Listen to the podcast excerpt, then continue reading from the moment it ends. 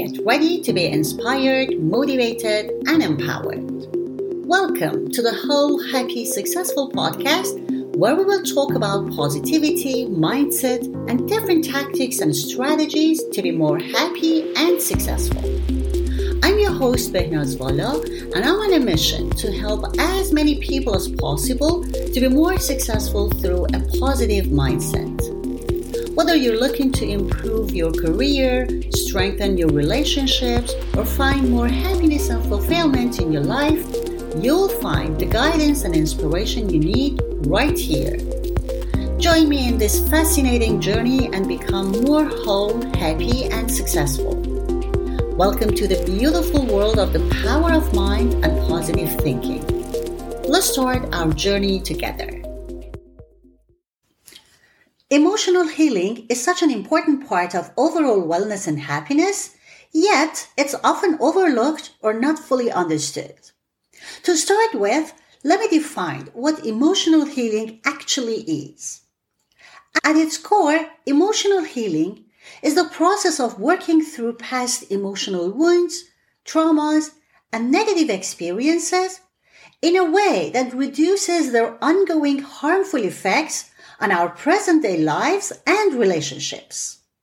It's about gaining clarity, perspective, and resolution regarding events from our past so that we can move forward in a healthier emotional state.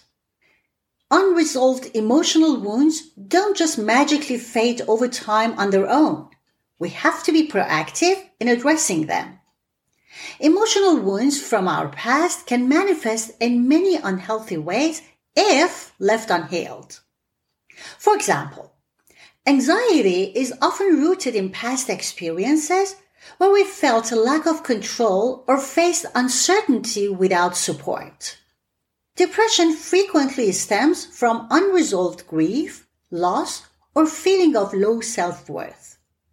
Relationship issues may arise when we carry wounds into new relationships that cause us to withdraw, lash out, or constantly seek approval.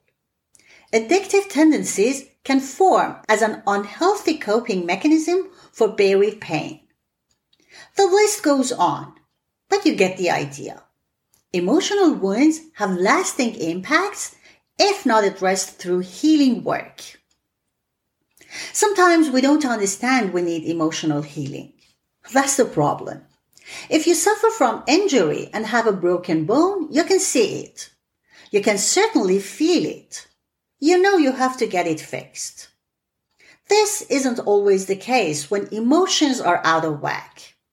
You might think your emotional responses to your experiences are correct and healthy. Well, you could be so wrong.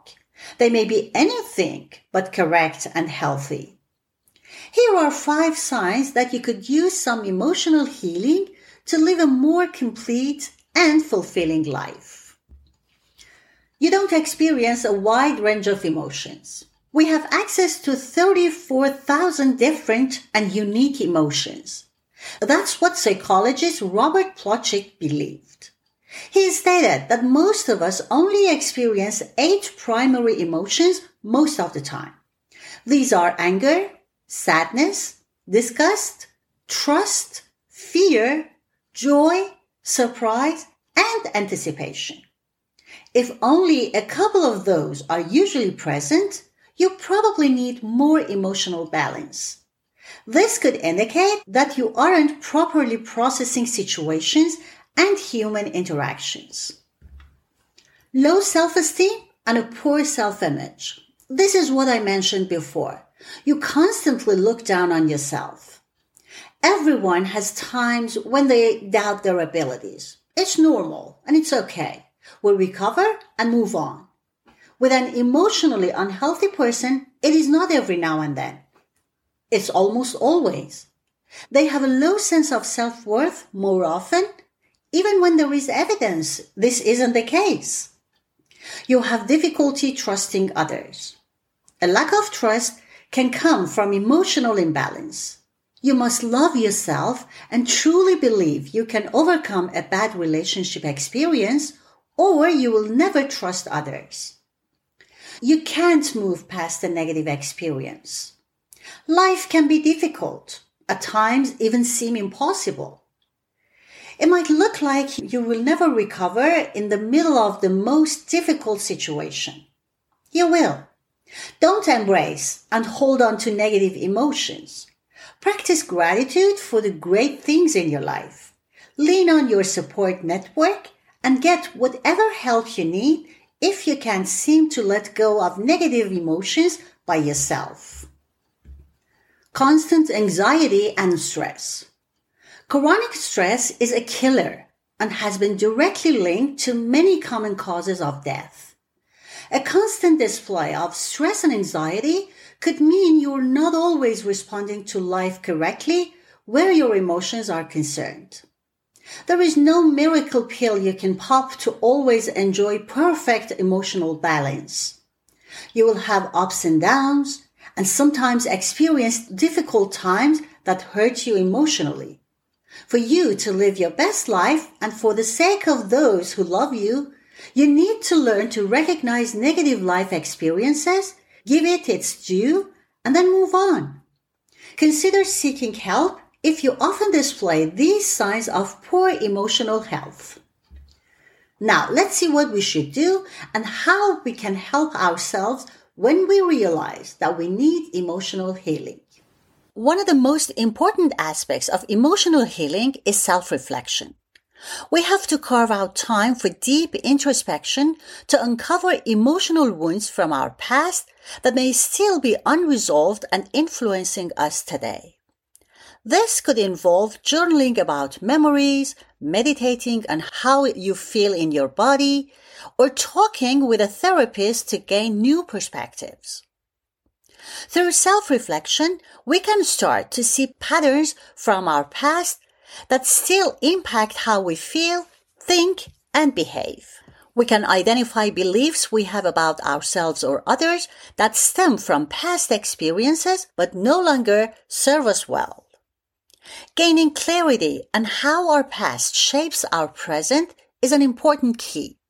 For example, through journaling, you may realize that feeling of not being good enough can be traced back to critical moments from a parent as a child. Or in therapy, you could have an aha moment where you connect anxiety in relationships to a past divorce you witnessed. These insights are so important because they give you power over your past rather than letting it unconsciously control you. Self-reflection is truly the first step toward emotional healing. Another important part of the process is feeling and processing our emotions. For many of us, we were never taught healthy ways to deal with difficult emotions as children. We may have been told to just get over it or suppress how we really felt. As adults, we carry those unhealthy coping mechanisms with us. Emotional healing requires that we get in touch with emotions like sadness, anger, and fear and allow ourselves to truly feel them in a safe way. Feeling our emotions is how we give them space to be released rather than staying stuck within us. This could look like journaling to get emotions out on paper, creative, creative expression through art or music to externalize feelings, talking through emotions with close friends or a therapist, or other methods of emotional processing. The key is finding healthy outlets that work for you. Bottling of emotions preserves wounds rather than healing them.